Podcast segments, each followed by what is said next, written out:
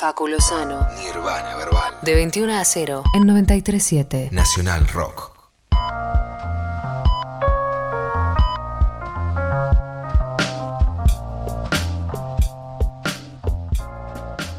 Continuamos en Nirvana Verbal, espero que hayas disfrutado esas datitas vinculadas al freestyle, la lectura de la carta de Papom C y también la friata junto con mi compañero August Korenblit. Ahora es momento de charla, de conversación.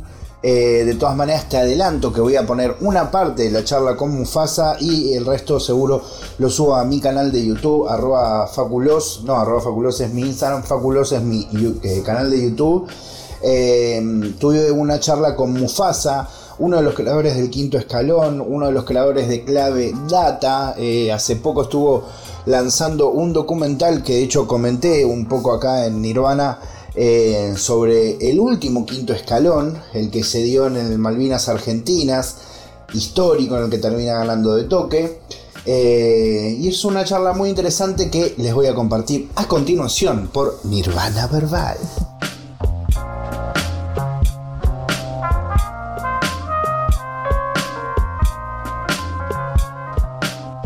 Estuve como repasando varias cosas para tener esta charla y obviamente lo primero que hice es volver a ver el, el docu, ¿no? Lo tengo como preguntas así chiquitas para ir llegando a las máximas, ¿no? Como primero es, ¿qué cantidad de crudo había? Un tera y medio. un tera y medio que traducido a, a criollo serían unos 1500 videos de diferentes duraciones. Algunos son un paneo, otros son de 10 minutos, un slow motion que dura mil años, pero un tera y medio que la, primera parte del relevo la hizo Joa Garabelo, que es la, guionista, y después sobre ese primer filtro yo también me senté, hicimos como un repaso también para empezar a buscar como lo que serían eh, las joyitas, los easter eggs, los huevos de Pascua que están escondidos por todos lados en el docu para el que lo sabe detectar, digamos. Y cuando te metiste con la idea de hacer esto, eh, ¿tenías un objetivo de, cantidad de minutos? Porque lo primero que más me sorprendió es que durase tan poco, igual es, una cantidad lógica, es más o menos lo que dura una serie. es un corto. Eh, pero a la vez, por todo lo que significa, es corto, ¿no?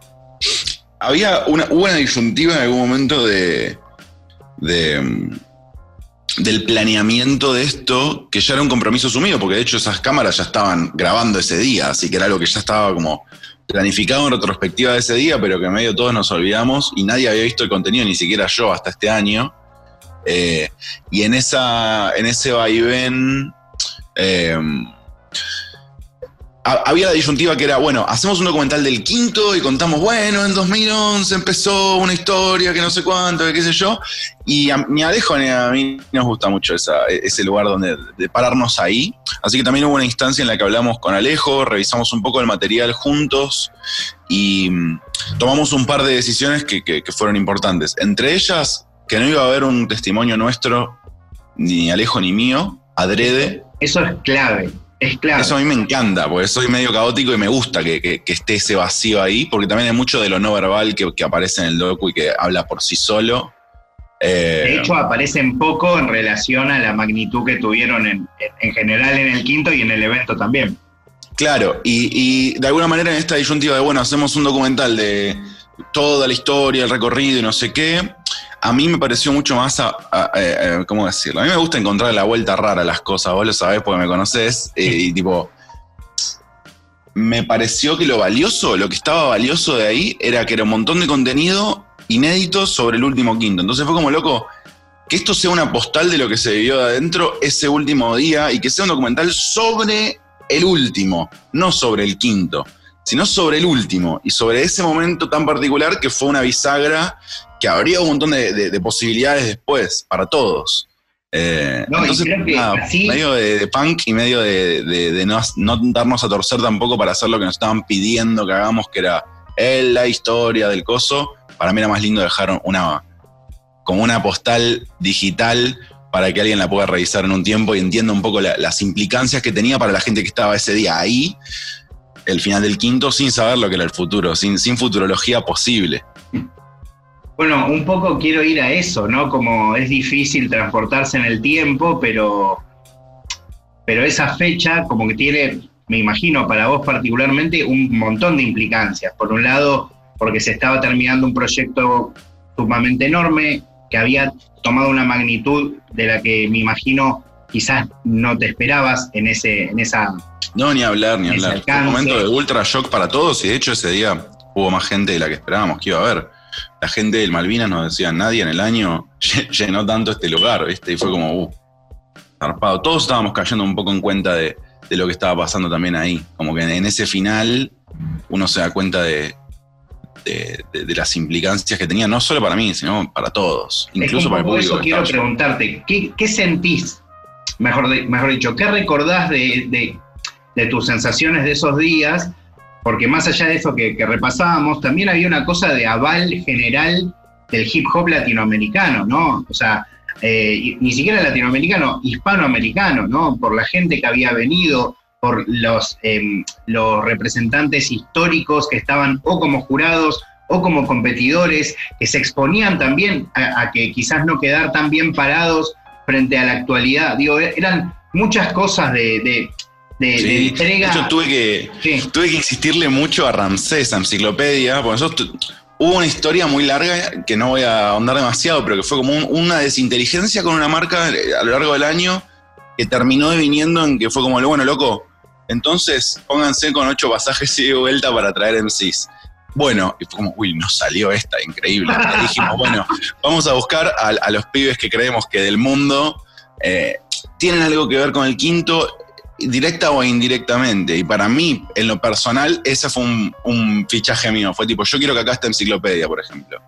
Porque para mí el chabón es, eh, soy, soy una semilla de, su activismo, ¿viste? Entonces, de alguna manera los internacionales que había y el aval este estaba construido mitad por las ansias de todos de participar, que es algo con lo que estoy eternamente agradecido, y mitad también por nuestra propia fantasía retorcida de decir, bueno, hagamos la fiesta final con todas las figuras que siempre quisimos invitar. Invitemos gente que nos ha dado una mano de lejos, como Force en ese momento estaba dándonos mucha visibilidad en España eh, a través de sus reacciones, que era muy valioso y que nos salió mucho público. Fue tipo, traigamos a Force, era su primera vez saliendo del país, y fue como, mejor todavía. había un montón de cosas, de, de, estampas que se podían hacer sobre ese último evento y creo que nos sacamos la gana de todo. Yo estaba muy estresado igual, o sea, para responderte el otro, eh, mis recuerdos de con mucha nostalgia, mucha alegría de poder estar llevándolo adelante como lo habíamos planeado, pero también de mucho estrés, ¿viste? Cuando uno está sometido a mucho estrés que después medio te olvidas todo, como que lo omitís. Eh, hay algo de ese shock como que se me pasó volando, ¿no? Ahora viendo de vuelta el, el footage y viendo los discos con los videos y todo, es como, uff, wow, eh, ahí estaban pasando un montón de cosas en simultáneo.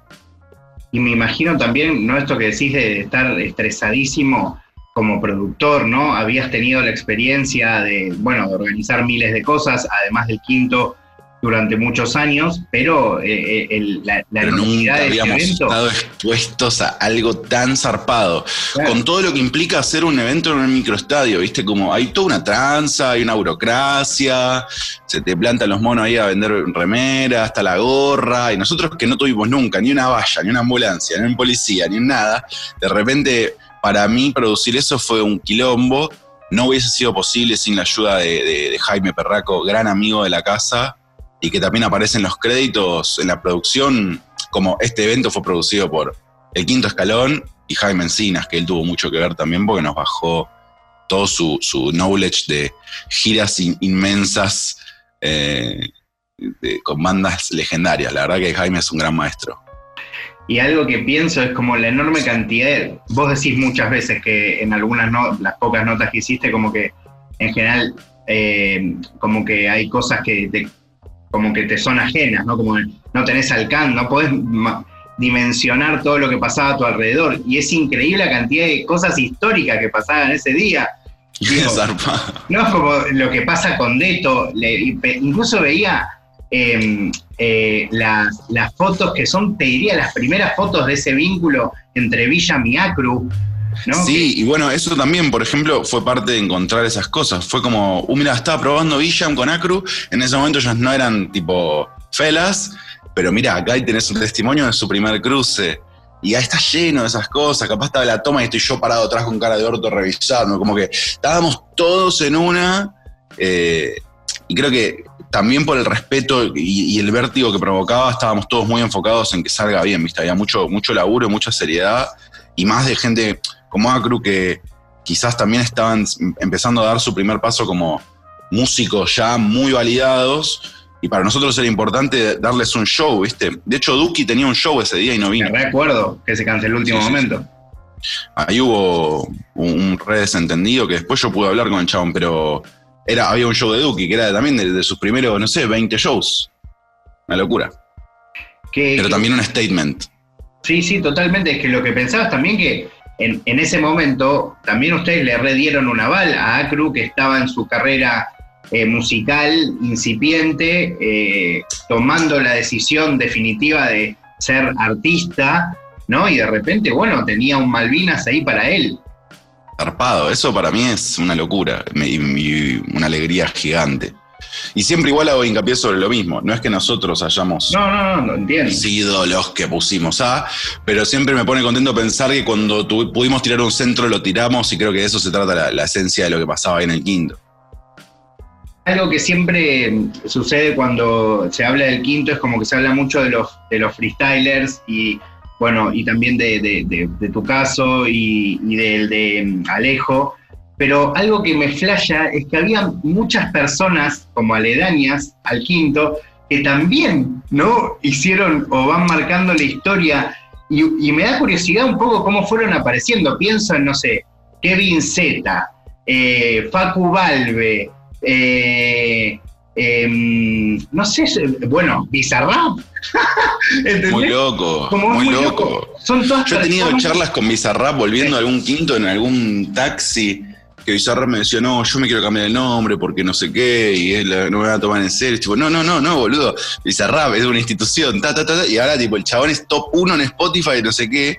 Yo cada tanto lo jodo y le digo, boludo, vos te ibas a cambiar el nombre, estás loco.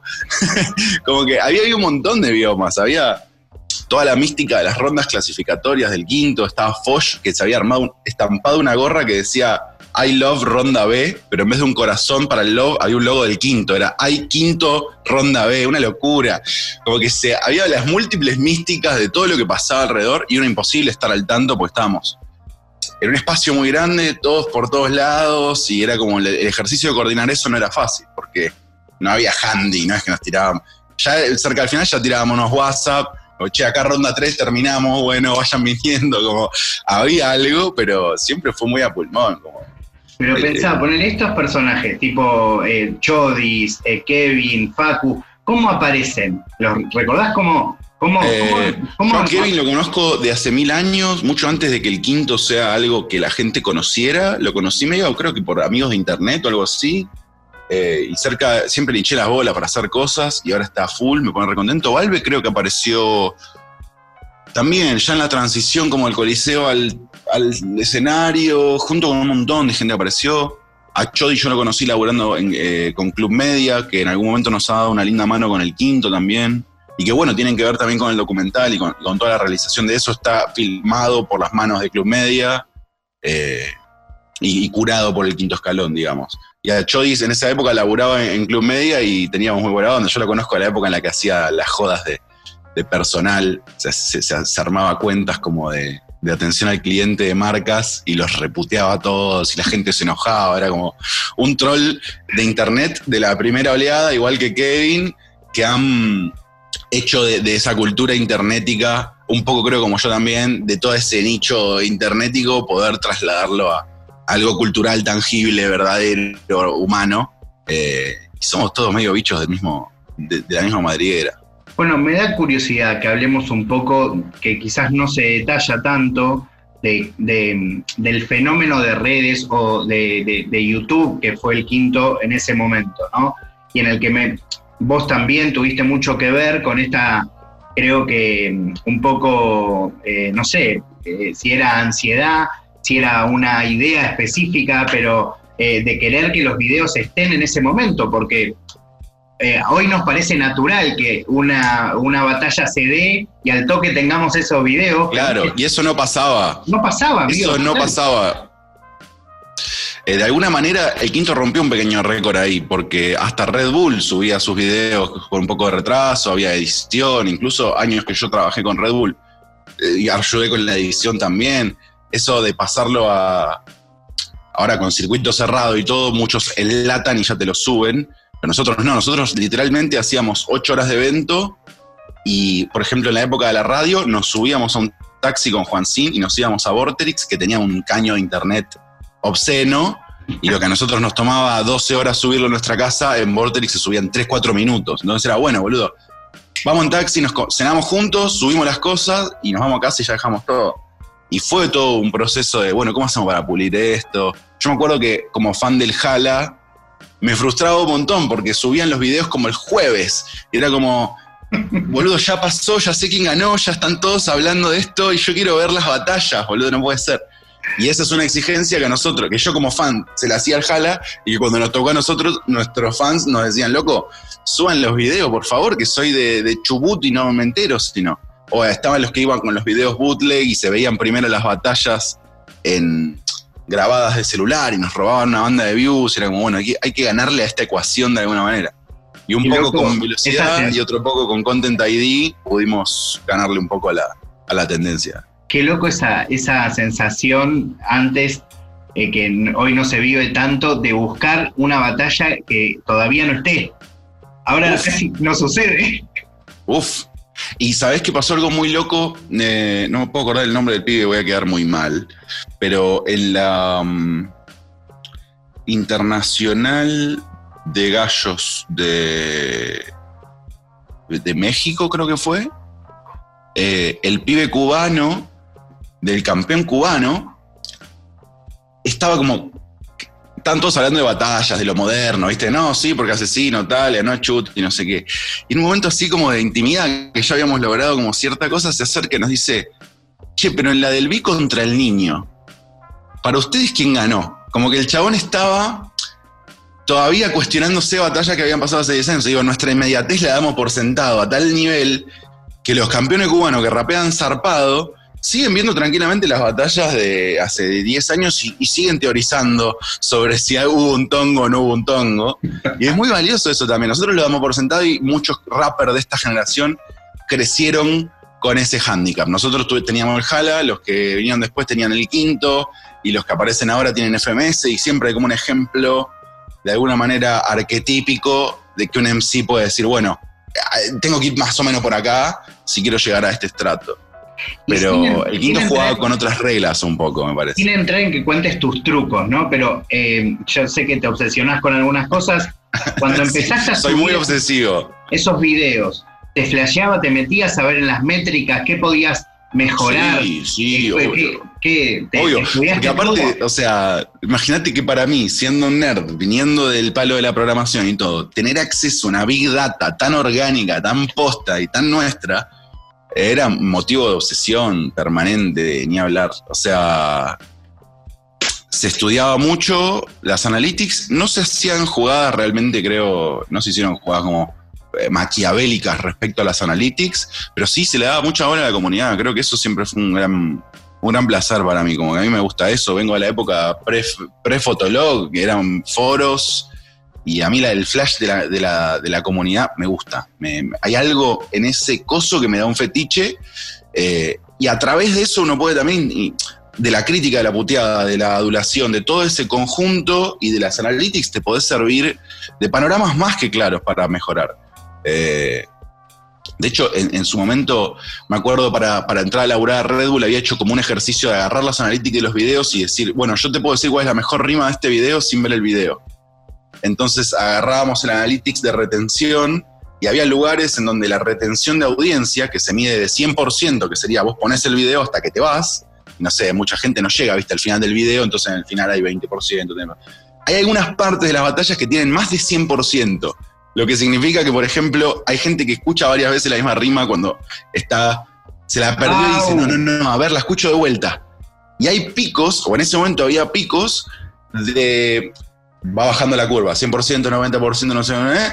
de repente 110% y baja de vuelta la otra. Y ahí decís, bueno, acá está la rima y yo con los ojos cerrados, si hago clic en ese segundo del video, hay algo valioso para la comunidad. Y con esos ejercicios vos también te vas dando cuenta qué es lo que le importa a la comunidad. Qué, qué, cosas son valiosas, si es estrictamente la competición, si es el ambiente, si es algo anecdótico, si es un encuadre, si es un momento muy feeling, viste como no es solo las rimas, es una ecuación muy compleja. Eh, ahora voy a volver con otra cosa más eh, por, fuera de las redes, pero que también quiero destacar de ese momento. Pero me da curiosidad, vos que has estudiado mucho estas analytics, algo que yo noto siempre en las transmisiones, sobre todo cuando todavía las competencias apostaban a tener shows en vivo, es que bajaba muchísimo el nivel de, retención de público cuando están los artistas, no importa el artista que sea, eh, ¿Qué, qué pensás de eso? Y eso pasa en vivo también, igual. Me acuerdo un, un cumpleaños del quinto, nosotros hacíamos como nuestro aniversario, de cada tanto quilombeábamos. Hicimos un barcito primero, después un lugar más grande, después hicimos un groove, y bueno, el último fue en Malvinas. Eh, pero me acuerdo que en la de groove llevamos con muchísima, muchísima ilusión a chistes, sí. Es que era como nuestro lo amamos, yo lo sigo amando, lo amamos todos. Y Chiste fue un gran maestro, la escuela chilena en general fue para nosotros un re incentivo eh, y los escuchábamos mucho. Y cuando lo trajimos, la gente durante el show de medio tiempo se empezó a sentar. O estaban cansados, o no creo que haya sido como una declaración de falta de respeto a chiste, pero estaban, viste, como bueno, momento de recreo me siento. Y nosotros estábamos en backstage agarrándonos la cabeza diciendo, boludo, flores a los chanchos. Este chabón es, una leyenda, no puede ser.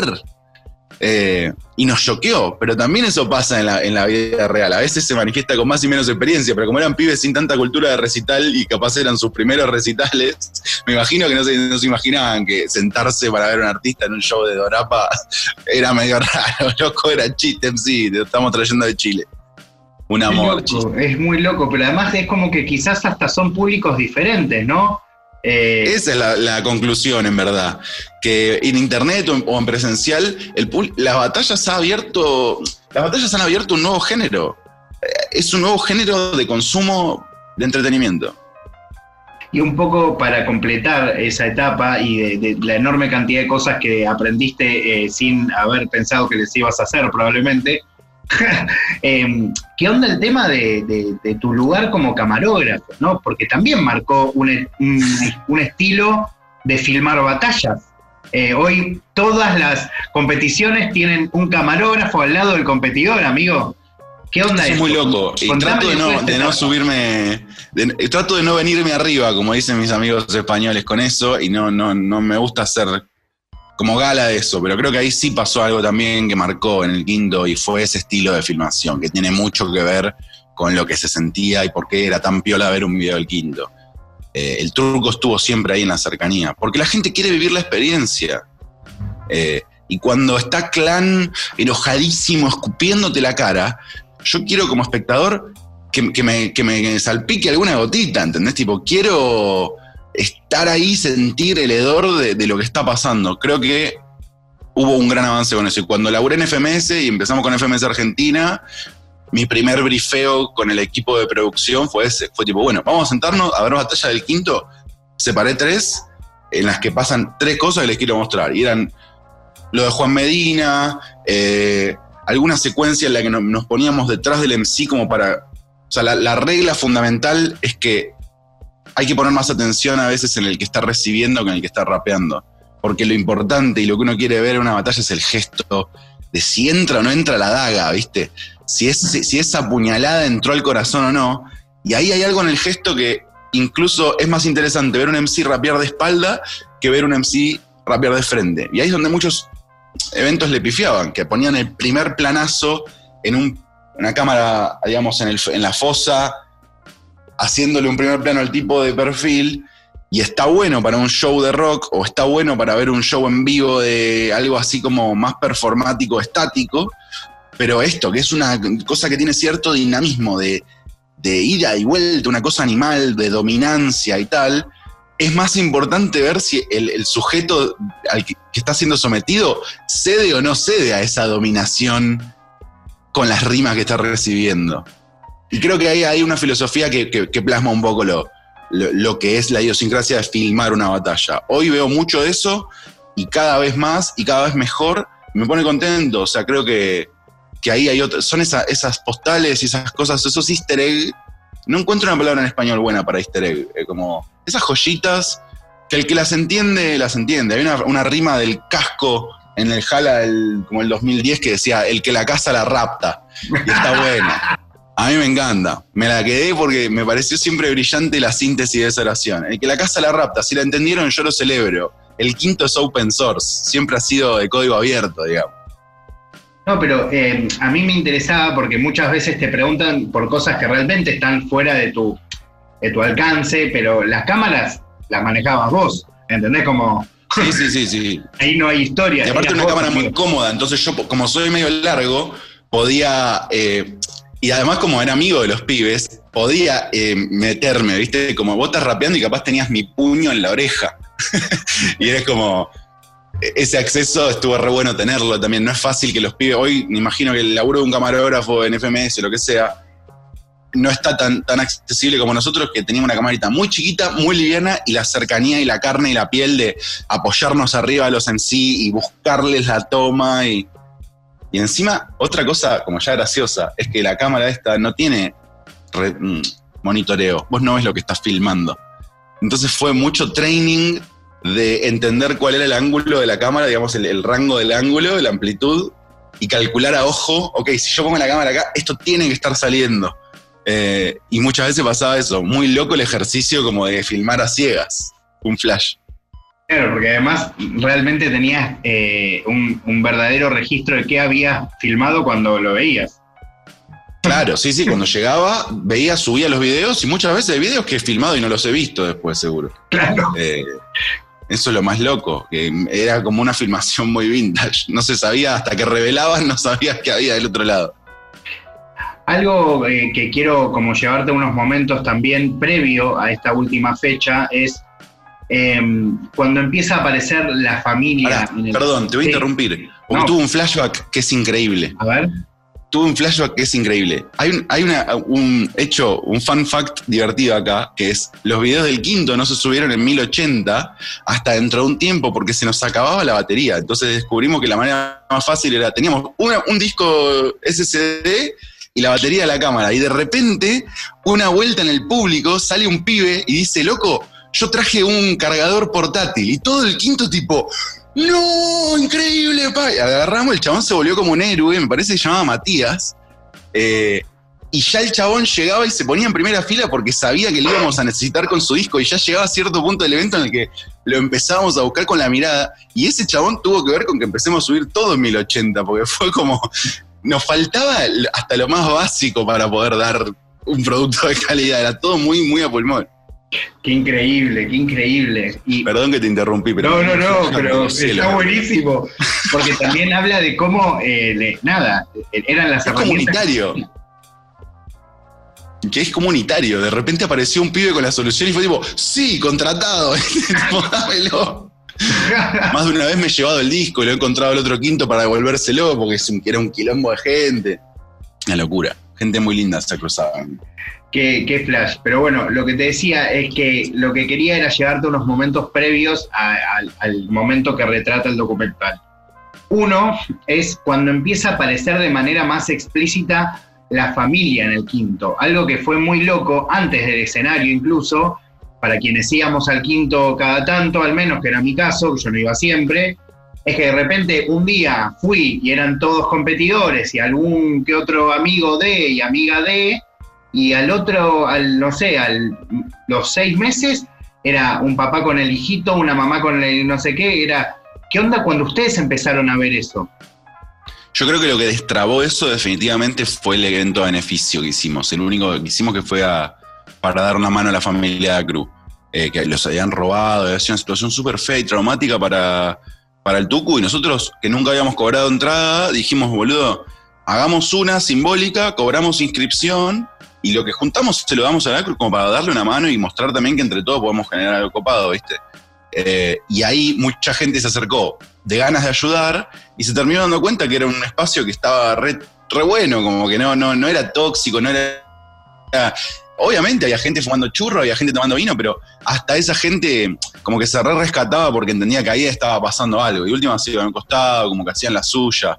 Había poca gerencia, la verdad, en, el quinto porque estaba ese, ese aval competitivo que era yo vengo acá a competir como el tipo que se levanta los domingos y hace volei y se pierde el sábado a joder porque se va que tomar dos trenes para ir a, jugar con la federación, ¿viste? Hay algo ahí en eso que te hermana también. Eh, y creo que eso se, ve afuera, como que eso, eso se, puede detectar. A partir de esa fecha empezó a mi más familia, empezaron a mi más niños, eh, y eso también cambió un poco el clima. Y junto con eso la masividad y también pasarnos al, al, teatro que, tenía el Rivadavia. Em, una cosita más que me da curiosidad preguntar, eh, porque hay gente que por no haber estado en ese momento se le pierde la dimensión, es algo que se vivió en el quinto, que para mí cuando yo lo empecé a ver me parecía una locura, que hoy por ahí es más común, es cuando de repente eh, aparecen fans. Entonces de repente los pibes, inclusive ustedes, eh, tenían que empezar a correr. Yo he visto a Dam, a Woz, a Trueno, a Replic corriendo de, gente, tipo, pero desesperados. Y no estoy diciendo, no era para que, no, no, no, que se corrían de caretas, corrían porque yo hubiese corrido por su vida. Total, cualquiera hubiese corrido. Pero contame cuando empiezan a ver. Bueno, eso, fue lo que nos terminó llevando. A, mucha gente critica la decisión del escenario, pero la realidad es que era insostenible por dos cuestiones. Una, que la gente que estaba en el quinto ya no estaba no tenía, no teníamos garantía de darle seguridad a la gente que iba. No seguridad de que les roben, seguridad física. Había mucha gente muy junta y tuvimos como un momento, una experiencia muy chota en la que hubo un quilombo en la plaza X, me acuerdo, corrida, pánico, quilombo, y se te vienen 3.000 personas de avalancha encima, y por más que estés en una plaza, estábamos con las sillas, las cosas volaron por el lado, un quilombo terrible, y nosotros empezamos a decir, loco, Mira, y en el medio pasó lo del indio. En. Nunca me acuerdo. Pero fue sí, lo del, lo del, indio. lo del indio, y fue una conversación interna como, che, boludo. Onda, el indio puede salirse con la suya, es el indio.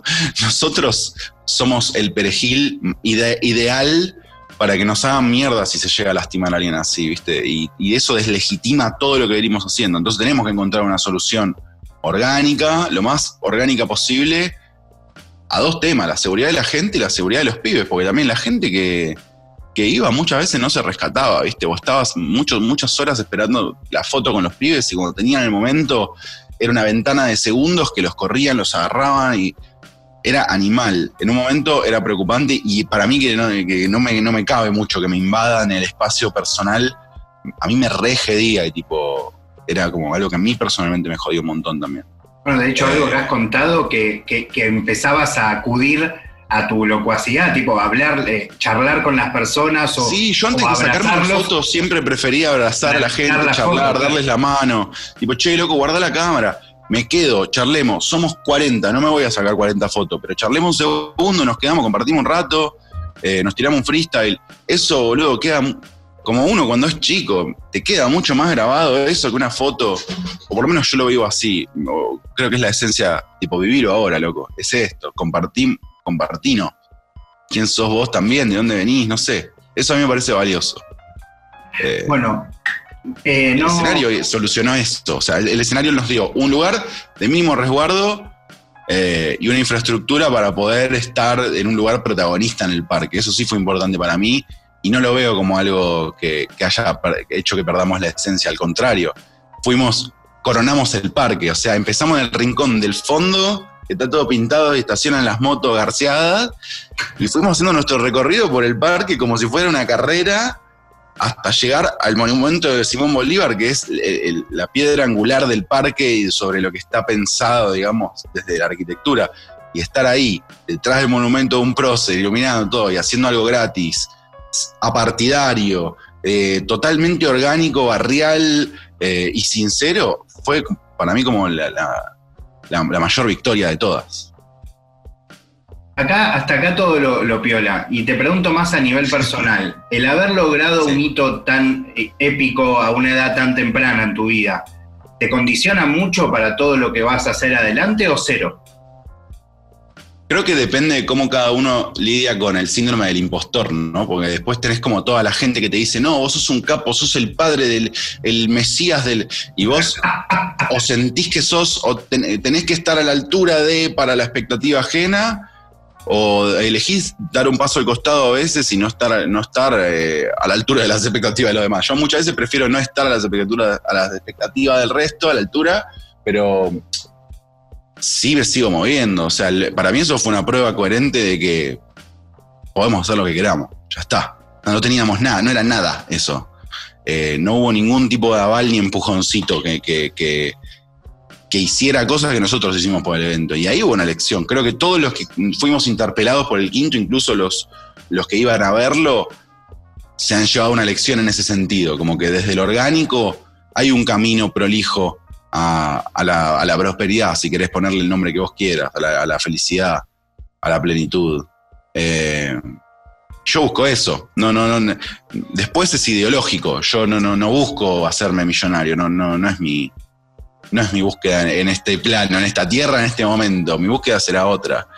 Pero sí soy muy respetuoso del, laburo y me ha dado mucha cultura de laburo el quinto. Fue tipo, bueno, pibe, te llegó una oportunidad, como fue con Zulu también. Te llegó una oportunidad, anda a buscar esto y fíjate qué puedes hacer. Y nos lo tomamos muy en serio y creo que hemos honrado esa oportunidad. Y de eso se trata, creo, la lección final del quinto, del último capítulo, el cierre, y de lo que decimos en las palabras finales del quinto, eh, que están en el canal todavía ahí subido.